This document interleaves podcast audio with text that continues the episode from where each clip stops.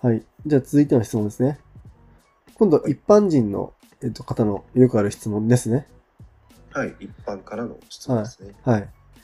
例えばですね、太陽光パネル乗せると、停電時はどうなるかってことですね。おー、なるほど。うん。停電の時使使えるのみたいな。うんうんうんで、答えがですね、停電すると、コンセントが、えっと、1個だけ使えます。コンセントが1個だけ使える。はいお。で、災害時に停電しても、昼間発電していれば、えっと非常用コンセントが、それで1500ワット、うんうんえっと、持つというところで、えっと、できます。はい。で、大体、この、1個使えますって言った時に、どこに置くと思いますかえー、1個ですよね。 ?1 個。 1個どこだろうリビング。 違うな。この1個はですね、はい、冷蔵庫です。あ冷蔵ー、庫は冷し、蔵庫か。冷蔵庫だけ生きてると、結構生き延びられるんですよ。で、冷蔵庫のところを分岐して、まあ、スマホを充電するんですよね。うんうんうん。そうすると、とりあえず情報収集と食い物があるので、とりあえずなんか、生きれるんですよね。火、火じゃないんですね。火じゃなやっい。ぱ、はい直接食べ物っていうことですね。火はもっとワット数使うんで、うんうんうんまあ、代替品できるじゃないですか。た焚き火するとか。はいはいはい。あー、そっか。はい。スマホと冷蔵庫だけは守っ、本当に全部死んじゃうので、うんうんうんうん。まあ、風呂は最近ちょっと我慢すればいいしとか、うん。ってのがあって、まあ、冷蔵庫の非常用コンセントをいい生かすというだけでも結構いいんじゃないかなと。まあ、当然冷凍庫が全部死にますからね。で、冷蔵庫死ぬのは結構悲しいですよ。悲しいですよね。 僕はあったんで、うんはい。結構辛いですね、あれは。はい。はい。といあうのがの、そそれこそあの、さっきの EV もありますしね。はい。あとよくある質問で、太陽光パネルつけると、屋根の雨漏れおします。よ。心配ですからしくつけませんみたいなことを言う人もいますよね。うんうん。要は、あの、強強度が弱くなっちゃったりとか、穴開けるんでしょうみたいなはい。ことですかうねん。で、これについては、まあ、心配ほとんどありませんという回答になっています。はい。で、えっ、と、3つの、えっ、と、理由があるそうです。はい。 1、えっ、と、法律で全ての新築住宅には、万が一の雨漏れのために、10年間の保証責任ですね、が、え付帯されていると。はこいれが貸し担保責任ですね。はい。万が一漏れても、その漏れた補修費を、こう、まあ、世襲が払うとかはないわけですね。保険に入ってるので。うんうんまあ、ここれが一つ心強いよというところですね。はい保険の対象にちゃんとなるよとはい。いうことですね。はい。で、太陽光パネルの、えっと、メーカーさんの中でも、えっと、メーカーさんが青森保証をするっていうのをつけてるところもあります。はいはいはい。うん。そういう、そういう会社もあるんですよね。うんうんうんうんで、その会社は、に、累計25万棟の家を、太陽光パネルをつけて、はい。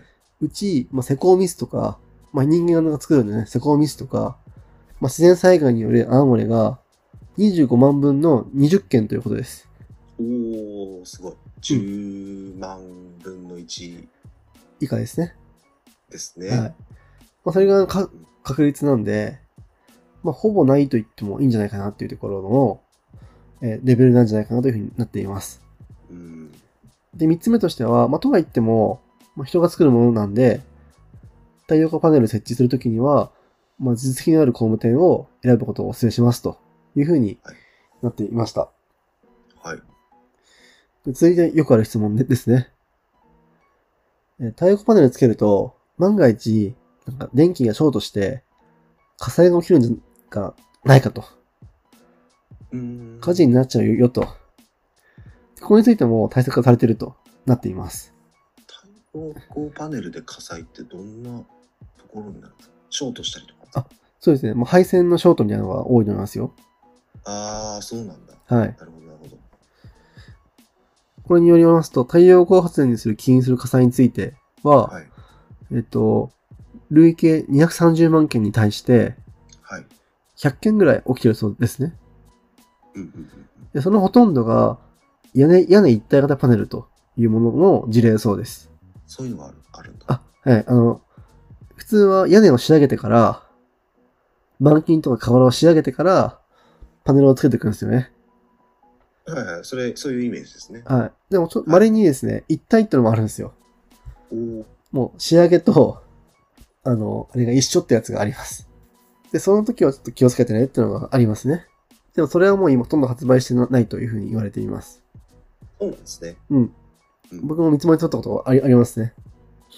で、よくその、電気系の火災に関しては、感電する恐れがあるんで、まあ、消防士が入っていけないと、消火活動に、えー、と苦戦するというところで、言われがちなんですけども、えっ、と、消防庁もそれも分かってるんで、太陽光パネルのうんパイダコパネルのすると家に関しては、絶縁手袋っていうのを用意しているので、はいそれをつけて、まあ、放水みたいなのをするので、それで消火活動、消火活動できるとうんうん。言われています。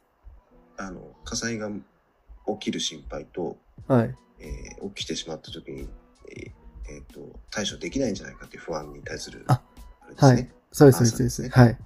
はい。えーそれも大丈夫というふうに言われています。えっと、あともう一個はですね、入居した後の問題ですね。撤去費用について、結構ねネガティブなことを言う人もいますね。ああー、撤去費用か。なるほど、ね。要は太陽光パネルつけるのはエコなんだけど、はい。ゴミじゃんみたいな、それみたいな。そっかそっかそっか。はいまたゴミ生んでるやんけみたいなうーんことを、まあ、言ってくる人も多いんですよ。それってエシカルなのみたいな感じで。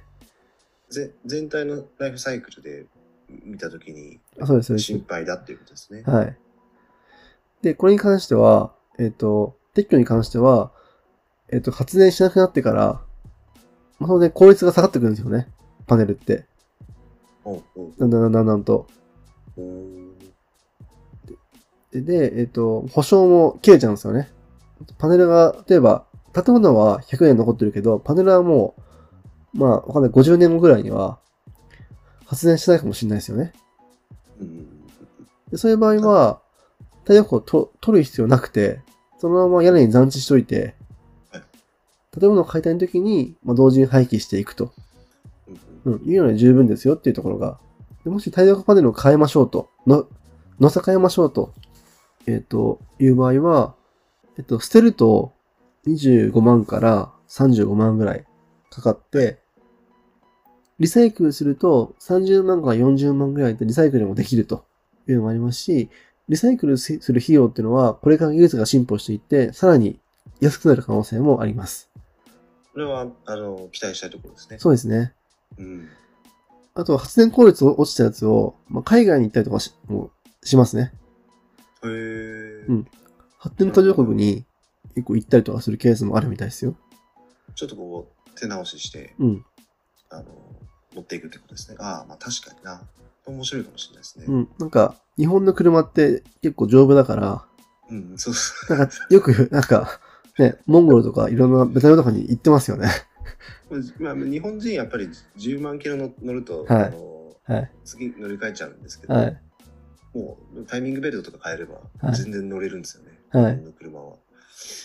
でそういうことが起きるのであれば、結構のうん。いけるんじゃないか。そんなに心配、むしろも、どんどんやった方がいいんじゃないかなっていう。それでやんない理由にはならないのかなって感じは私はしししますけどね。まあ、日本の技術だったり、あの経済力でどんどん作って、で、その先の、えっと流れっていうのをちゃんと仕組みとして作っておくっていうのも大事かもしれないですね。あ、そうですね。うん。はいあ。と、えっと、メンテナンスとかのこともよく言われるんですけども、おー確かに、メンテナンス。はい。斉藤さん、あの、パワコンって聞いたことありますかパワコンはい。パワコンナイスナイスナイス。えっと、通称パワーコンディショナーって言ってパワコンって言ってるんですけど、いや、ナイスナイス。あ、そうですか。はい。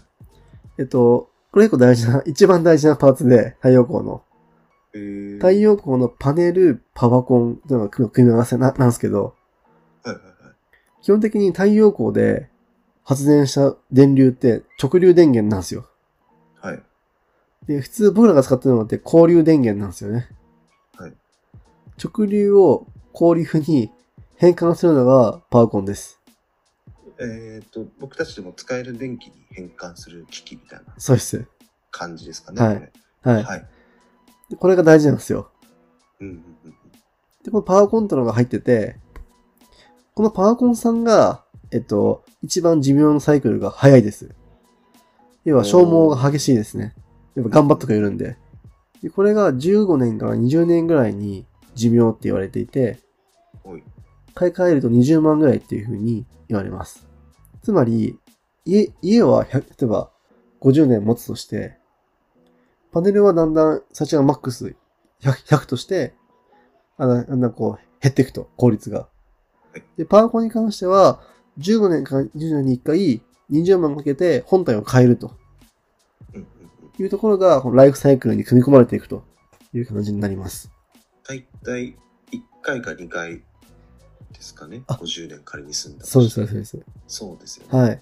はい。まあこれももちろん太陽光を普及していけば、今20万円だけど、安くなるかもしれないし、効率がいい、社会的に効率がいい機種も出ますよね。うんうんなんかエアコンとか冷蔵庫がどんどん良くなっていったように、はい。えっ、と、高効率で安くなっていく可能性もありますよね。はい。まあ、そんな感じがあるかなというのがあります。はい。パワコン結構大事です。はい。そのパワコンさんの耐久年数ってのが大事ですね。はい。まあ、こんな感じがよくある、まあ、Q&A ってことで、小山さんまとめてくださいました。はい。はい。で最後の和山さんの講演のまとめっていうのは本当に良くて、はい。ちょっとご紹介したいんですけど、はい。まあ、現在世界とか日本では、